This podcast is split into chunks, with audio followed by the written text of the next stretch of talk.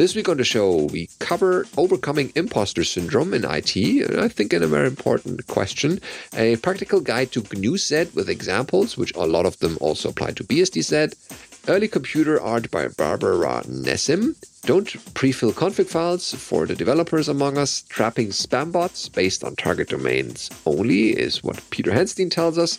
And you cannot curl under pressure, which is a new game about the curl manual page. And more in this week's episode of BSD Now. BSD then. BSD tomorrow, then. Uh, yesterday, today, tomorrow. Yeah.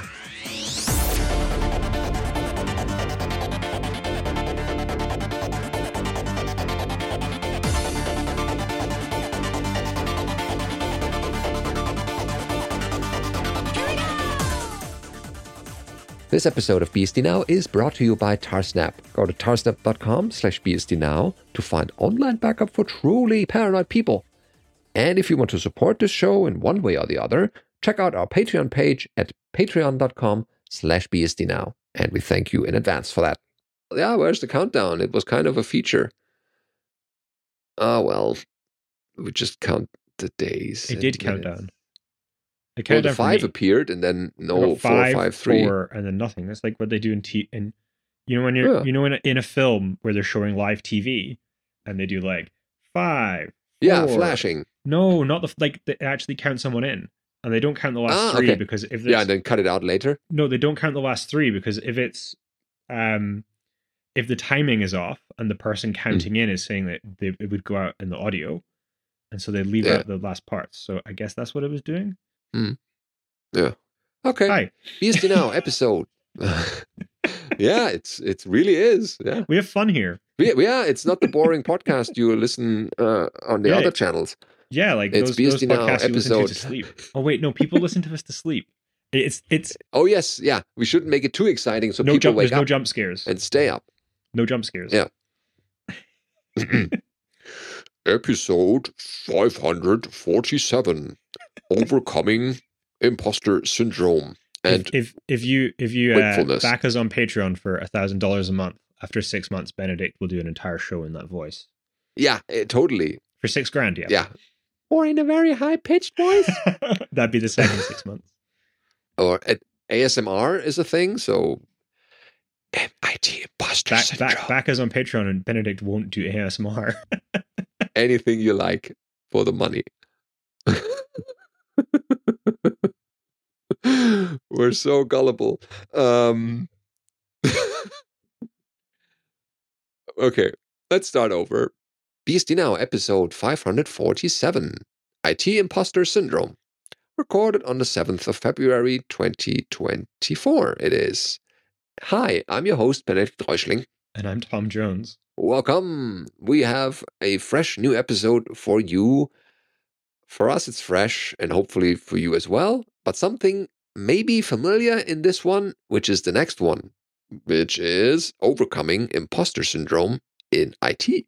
Yep. First up, we have a blog post from Solène, um, Solène, who is very frequently covered on this show, and she's writing about overcoming imposter syndrome in IT. And Solène writes, "You certainly know about imposter syndrome. I'll refer it to IS. Unfortunately, it's very common in IT." And then there's a is it Wikipedia? There's a PNG of a diagram from Workin, and it's collected Venn diagrams. You should look at it. I'm, I don't know why I keep describing pictures. As I finally, almost, got rid of my own imposter syndrome, I want to share my experience and tips that helped me overcome it. Keeping track of your work and knowledge. It's hard to stay confident in your own skills when you feel you accomplish nothing in your life or career. I would recommend to everyone to always keep a very detailed CV or resume up to date with all the projects you worked on. When you feel in doubt about your own skills, just check this list and you will certainly be surprised about something you have achieved in the past. If you're a developer, look at your project histories in Git, SVN, at Mercurial, or whatever. Um, is also a nice way to review your past work. There are dedicated Git tools to write nice reports, uh, even across multiple repositories. When I look back at my blog index, I realize how many things I learned. I forgot about most of my previous content and topics I wrote about. That is my own list, but it's really helpful to me. Meet other professionals. It seems imposter syndrome exists because it's hard to differentiate low value general knowledge and what we know and should know as a technician. Knowledge that makes us professionals in our job. In IT, it's really hard to evaluate a work at work product or a service compared to, let's say, a sculpted piece of wood. I'm not saying sculpting wood is easy, but at least it doesn't require an audit by a dedicated team to know if it was nicely done in the state of the art. My confidence got better when I started spending time with the new colleagues when joining a new company. Being able to know how their others' worked helped me evaluate my own work. It was also the opportunity to ask them to review my work and methods. Honest feedback from a competent person is invaluable. By spending more time with my colleagues, I was finally able to establish some kind of reference to auto evaluate my own work accurately. Moving to a new job is also the opportunity to meet real slackers with poor skills. And in most cases, you will notice they don't care. After all, if they got a job and their boss is happy, your, your work will be better. So there's no reason not to stay confident in yourself. Stay confident. This seems boring and obvious, but you need to stay confident in yourself to start building some confidence. If you succeeded in a project in the past, there is no reason for you to fail on another project later being able to overcome failures is an important part of the process. It's common for anyone to fail at something, but instead of lamenting about it, see it as an opportunity to improve yourself for the next time. There is a lot more to learn from failures than from successes. Tip of the iceberg when you see someone else's work video article, you may be impressed by it and you feel that you would never be able to achieve something similar because it's too hard. But did you ever think that you only saw the tip of the iceberg and that you dismissed all the hard work and research done in order to succeed? For instance, maybe that person spent hundreds of hours making a two minute video. The result looks incredible to you. And so it's only two minutes, so you immediately think, I'd never be able to do this myself. But what if you had hundreds of hours and skills to do it? Could you? Do they know? If you ever feel bad listening to someone's story that makes you feel incompetent and useless, you could think, do they know how to do this and this? This being something you know. Yes, they're an expert programming compiler expert, but do they know how to cook? Do they know how to change a car wheel? Do they know how to grow vegetables? I'm not I'm not a psychologist, a personal co- coach, or an imposter syndrome specialist, but I've been able to work around it and I'm now gradually getting rid of it for good. It's really refreshing. It's important not to feel overconfident in the process. There is a balance to keep, but don't think about it too early. Have fun. You are awesome in your own way, like everyone else. Thank you, Solène.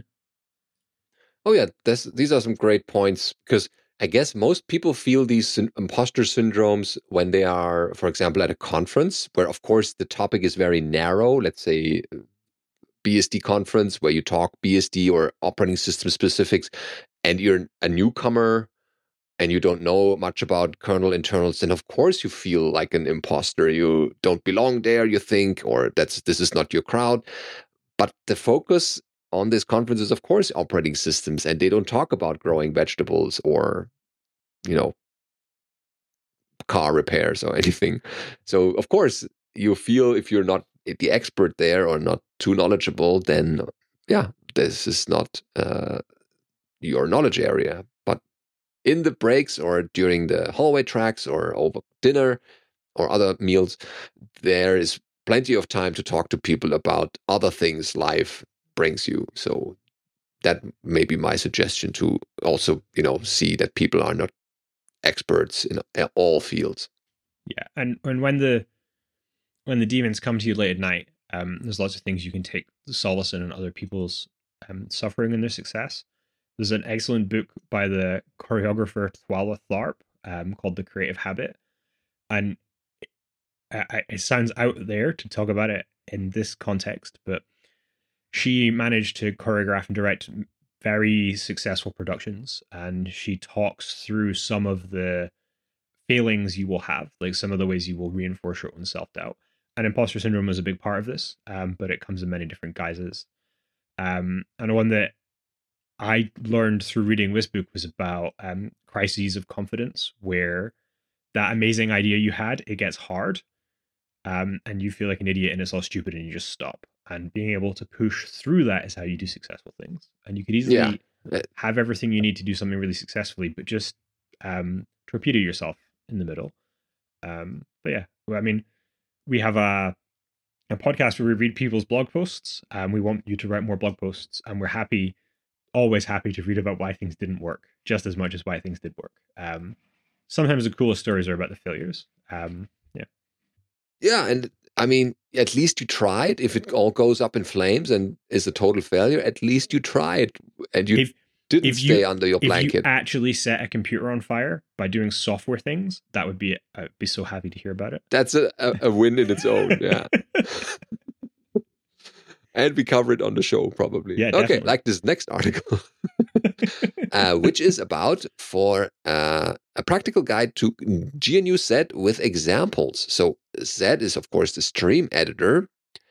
And it's a long article with a lot of examples, so we'll just scratch the surface. And we're definitely having this in our show notes for you to read the whole thing or pick certain just Before you items. start, Benedict, when we were talking before, and you said you you said you using GNU sed or are you using BSD sed? BSD sed. Do you know the differences between GNU sed and BSD sed? I guess they are very subtle in certain of options. No, I, I I don't know what they are, but they do cause a lot of stuff to break. I think the when you do sed on a file and redirect it to itself, then it doesn't you end up with an empty file. In and I think in the BSD one you can say uh, dash i something and you don't overwrite the file if you read from this file somehow. You can yeah, you can do in place with. Anyway, Yeah, in place replace something. Um, yeah, yeah. okay. Uh, yeah, so they say the sun is shining today. Too bad you're stuck in the office at your beloved company, Megacorp Moneymaker. Your task is to delete specific lines across thousands of XML files. It is the API of an external warehouse, and as always, they screwed it up. You begin to write a script using your favorite programming language when suddenly Davina, your colleague developer, comes to your desk. You know what you uh, you know that you don't have to write a script to do that? You can simply use sed in your terminal. Used sed in the past, but only to substitute some words with others. How could Davina develop or delete specific lines depending on their content? You don't have time to think more. Davina is already on your keyboard. It's super easy. I'll show you. Curious to learn more? You let her explain what sed is all about. This article is this transcription of this magical day which changed the world. So here's the outline of what Davina explained. What argument we can give to sed, what's a sed script, how to write the input file in place. Ah, that's what we just talked about. How to use an address in a sed script to edit specific lines. That I also know. How to use the commands print and delete. How to invert the address. How to use more than one command in a sed script. How to use the substitute command. Okay. As the title suggests, we'll focus on GNU sed in this article. If you don't have it, I'd recommend you install it and use it, or you, you probably can go a long way with the BSD sed version. Uh, but again, for this article, it's not too much of a difference. Uh, the basics of sed. Let's begin by the obvious. What on earth does sed mean? Like this lovely name is for stream editor. The S from stream and ED from editor. Oh, wow. Yeah, abbreviations everywhere. It's indeed an editor which follows this workflow. First, take a stream of text input. Select, uh, as the second thing, some specific lines. The third is perform some operations on each line selected, and the fourth is output the resulting text. The second and third steps are done thanks to a sed script, and they cover that later. First, let's look at what an argument we can give to sed is in our shell. Uh, so you can say sed, for example, quote, quote, nginx.conf, and then prints your nginx.conf. Oh, wow, you say this is uh, so easy that my cat program can do that as well. But they say by default, sed output or print every line or every single line of its input because our sed script is empty since the empty single quotes. sed only outputs the file. As a result, the command above is equivalent to the shell command cat nginx.conf. So files are not the only possible input. We can also directly pipe to sed. For example, echo, this is some input, pipe sed, quote, quote. This results in printing, this is some input. Wonderful. Uh, then we have the three parts of a sed script. First part is the address, the lines you want to edit. It's always followed by a command. The com- command itself, the operation you want to perform, it's always a single letter. And then the options. A couple of commands can have options like the substitute command. For example, here's an example uh, of a sed script using the command delete sed single quote D single quote nginx.conf, and that by default, the command of the sed script operates each line. As a result, we delete here every single line. That's why the output is empty. Don't worry, the file will still be there. It's just the output that gets uh, not printed. Thankfully, it doesn't mean that we delete all the contents of the file nginx.conf by default. sed will never modify the file or input given. Instead, it will copy each line to the input buffer, do the operations described by the sed script on the buffered lines, and then output the possibly modified buffered lines. You can, of course, uh, writing directly to the input file. Uh, for example, let's address uh, to our sed script to only delete the first line z1d nginxconf.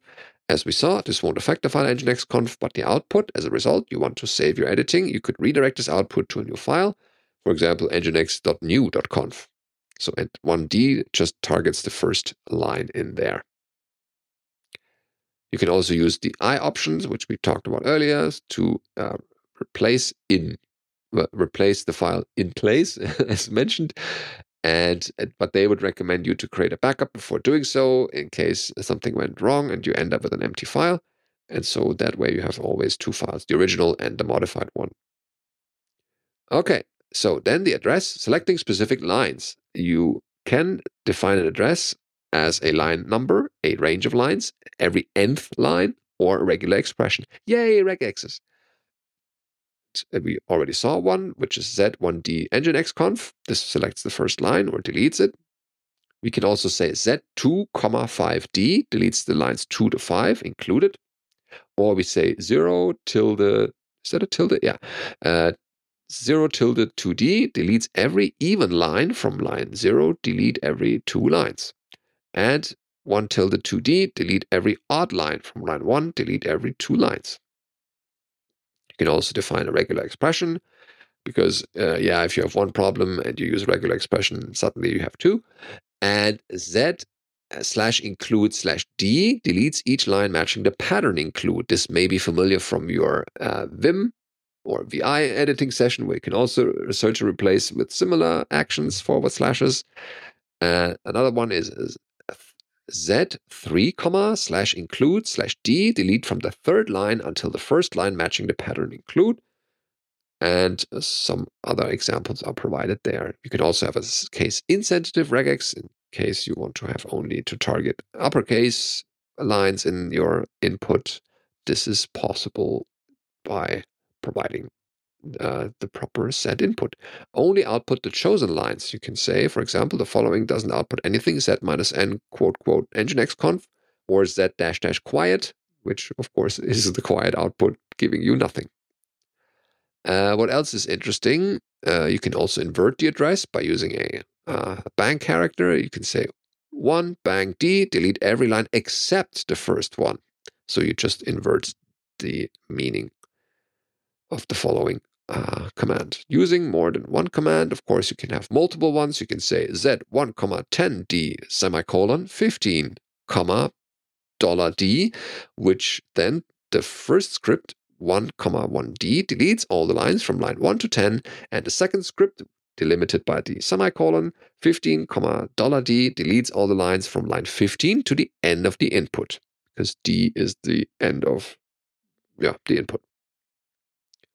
Uh, of course, you can have multiple sed scripts and plenty other examples in the full article. I suggest you check it out if you need to do a lot of replacing actions on the command line and make your life a bit quicker, uh, like they uh, have in the introductory uh, examples.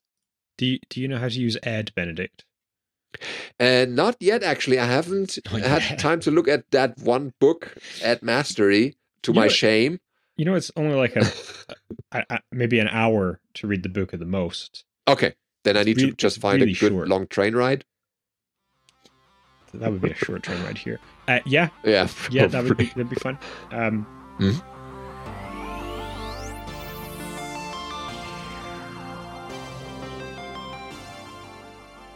First up in the news roundup, we have a blog post from thegingerbeardman.com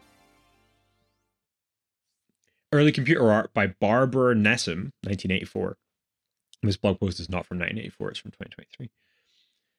While searching for something else entirely, I stumbled across these images and was struck by how beautiful they are. Why am I always reading artwork? You have to look at the blog post to see the. Well, you're a visual guy, maybe. Yeah, I am. But like, I don't know. It keeps, keeps happening.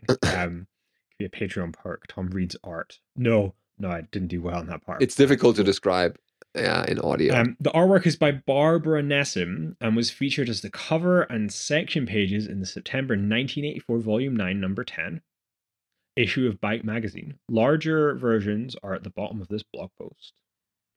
They were drawn using during a residency at Time Life in NYC, simply because that was the easiest way Barbara could gain access to a color computer with suitable capabilities. A Norpak IPS 2 Videotex NAPLPS Telidon system.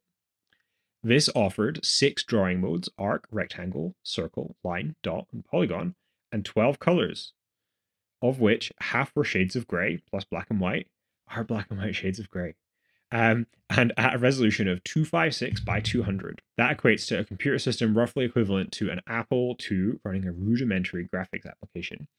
In fact, you could get an add on card for the Apple II to give it full Norpak Telidon capabilities. The main benefit of the Norpak IPS2 computer system was that it had pen stylus input. The system comprised two monitors. One showed the artwork, and the other showed the software status menu. The software was controlled by keyboard, and the points that specify the shapes were entered using the pen input. My first thought was such cool pixel art, but a little more reading shows that there are actually vector illustrations NAP-LPS is an early graphics format for which you could represent both text and vector graphics with all coordinates and other properties such as size, fill, pattern, density, encoded as ASCII for easy transmission. It was designed to display information on TVs and also used for display on terminals, in BBS software, and on the Prodigy online service. Readers from around the world might be more familiar with teletext, which is a close relative of video text. Doing pure illustration using a system meant for creating pages of information, exactly the type of software subversion I'd love to discover. Barbara Nessim is a name I was already familiar with, as she's mentioned and interviewed in Verbum magazine, Compute magazine, in various books about illustration regarding her groundbreaking interactive art exhibition installation Random Access Memories, 1991, not to be confused with the Daft Punk album, uh, which addressed world issues such as migration and population growth and allowed visitors to operate a Macintosh containing her work, selecting images, and printing their own customized booklet of her work with their choice of national flag on the cover. That is so cool. Whilst I'd seen other computer artwork by Barbara, portraits, nudes, abstract, all of which are worth checking out, I'd never quite seen these images from, quite seen work like these images from Byte. The chunky scanline gaps in between the rows of pixels, the result of these images being photographs of the monitor on which they were displayed.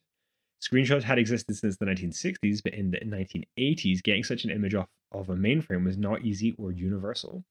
Instead, images were saved by pointing a camera at the screen.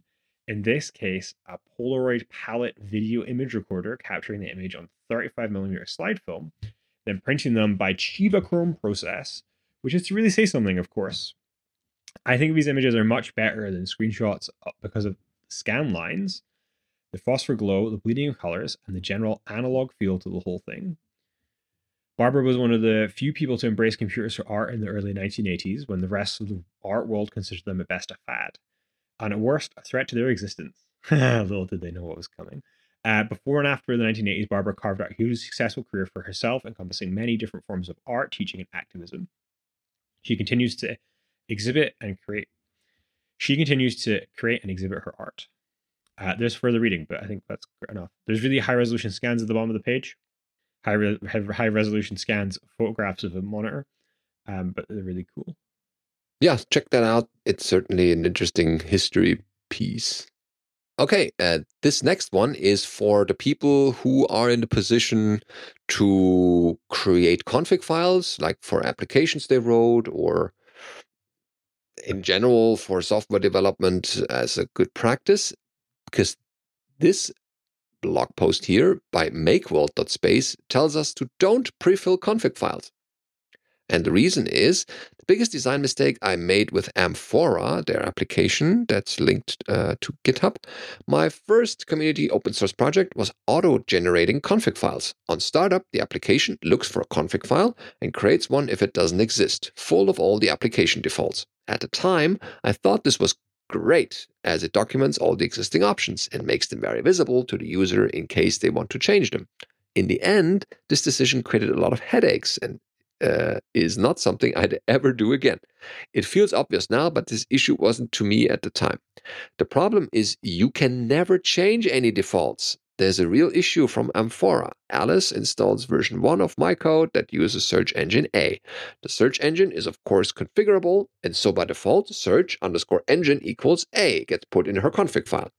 A little while later, search engine A goes down forever, and so the wise developer, aka me, changes the default search engine to fancy new search engine B.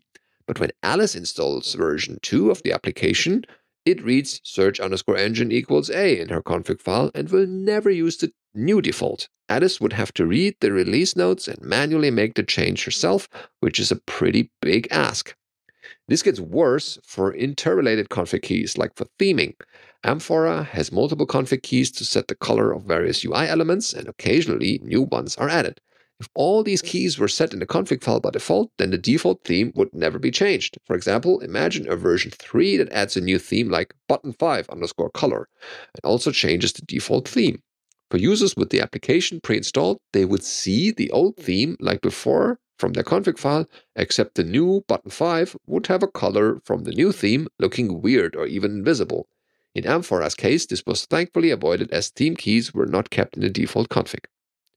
And a solution here? Many applications on my laptop and server appear to solve this problem in a half-baked manner, where all the configuration keys are indeed written to the config file, but as comments. Technically, this avoids the problem described above, but I'm not a fan since this can mislead the user.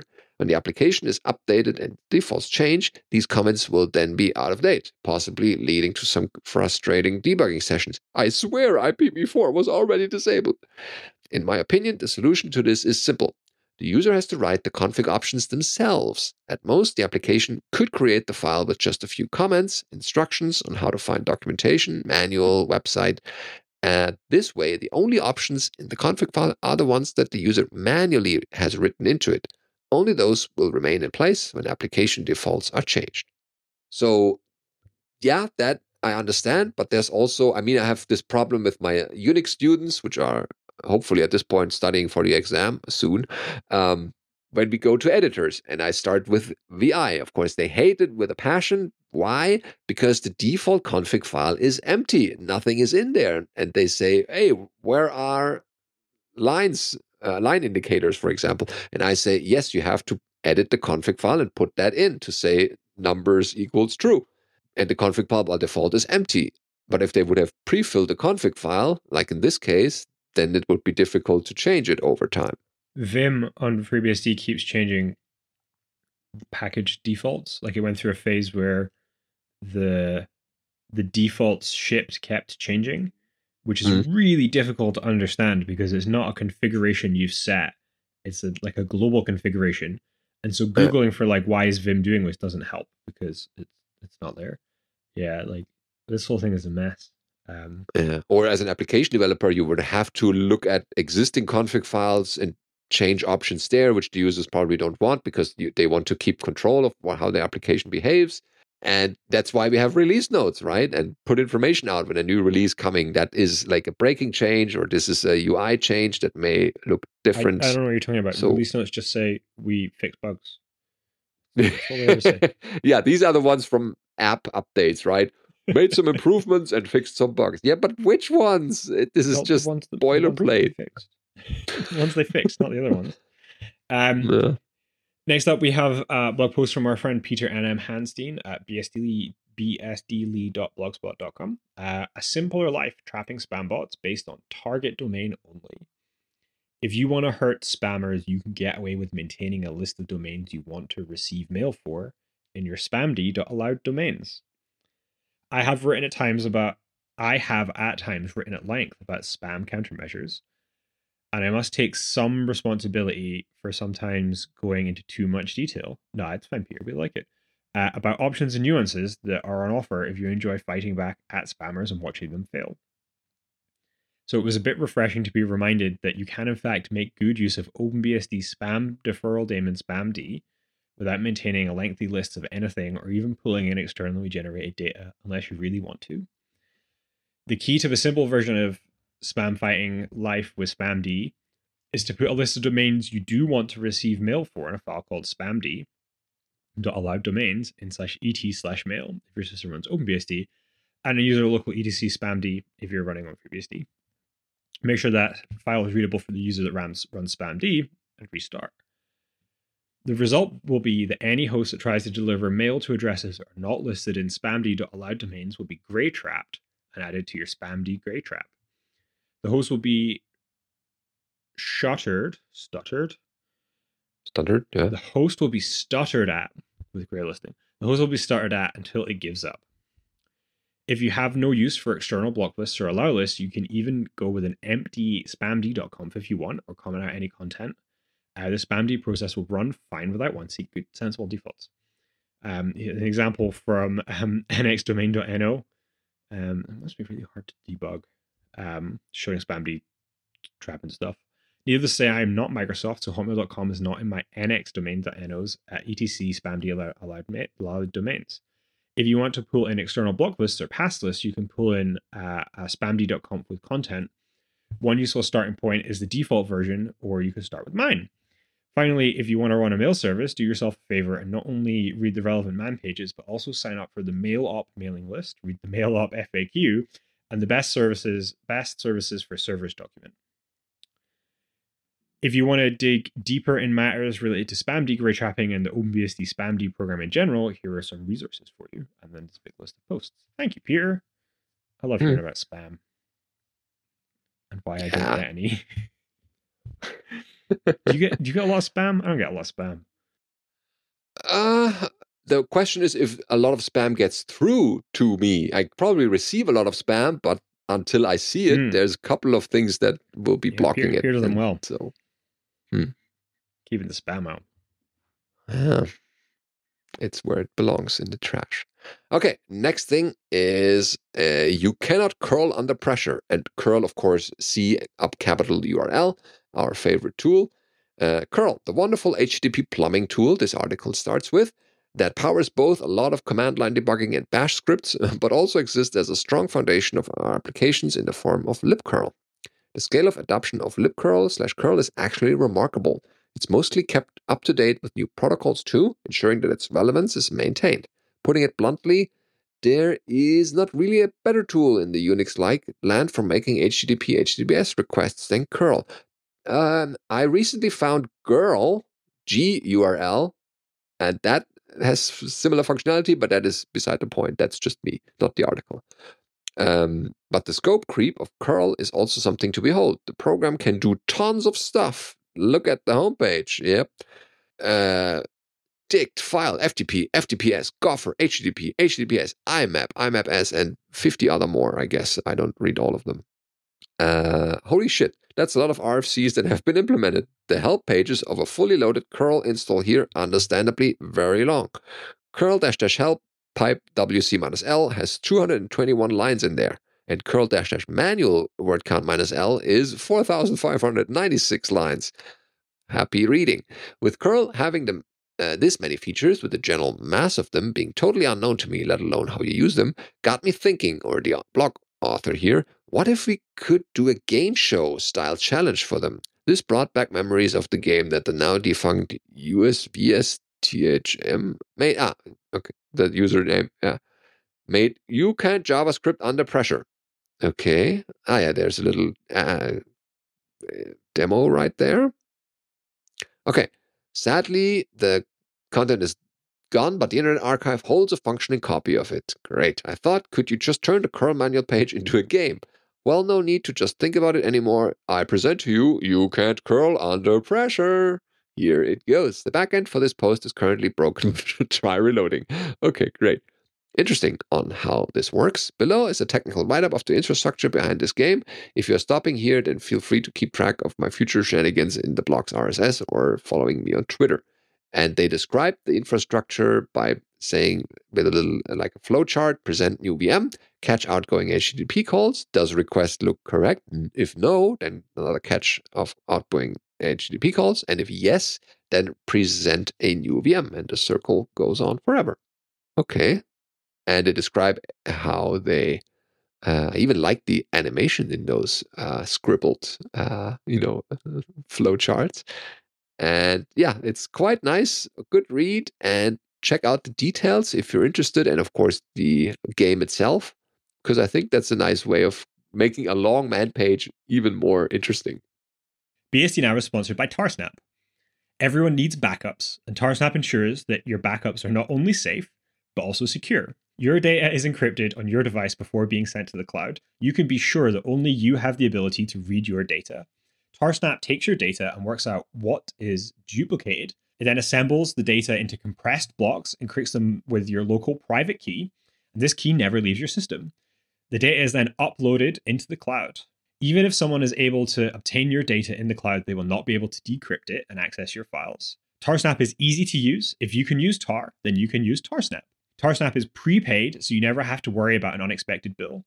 Tarsnap is fully open source, allowing you to inspect the code and make sure it does what we say it does. And Tarsnap has bug bounties so that if you find errors in the code, you can get paid for helping make the software better. With clients on all major platforms, there's no excuse not to have good backups. Go to tarsnap.com to learn more.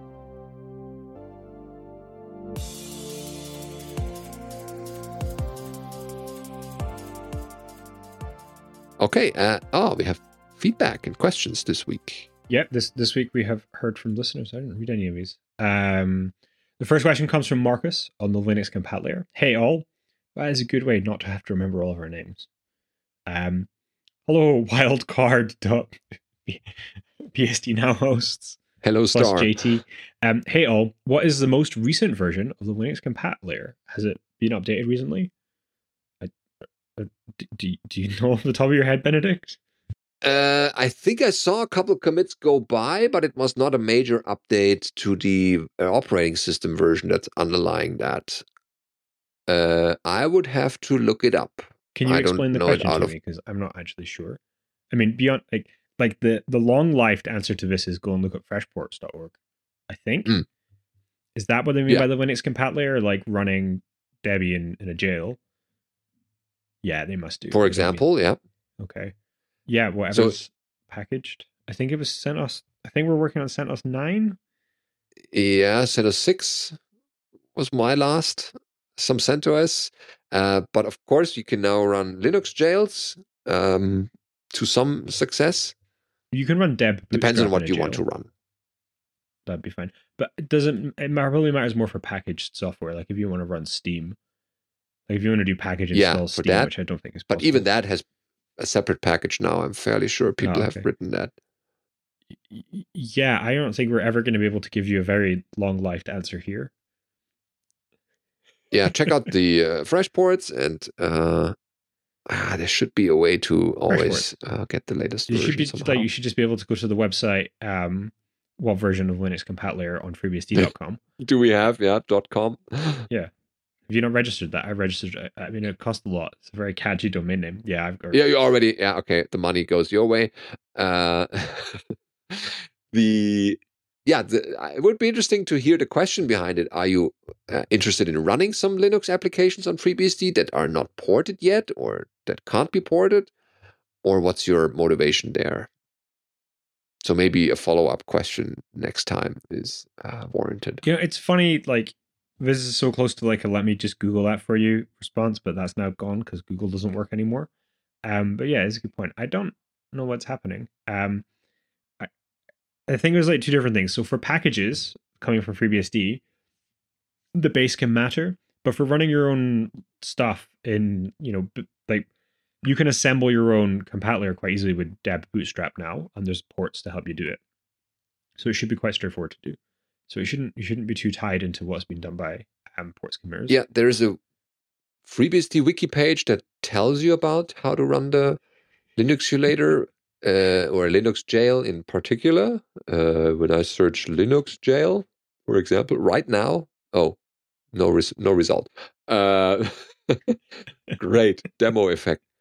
Uh, why don't ah here Linux jails? It's one word. I I I said Linux space uh, jails. That's why I didn't get a result. TLS. So error search for Linux Yeah, jails as one word. Then you get the instructions uh, how to do that.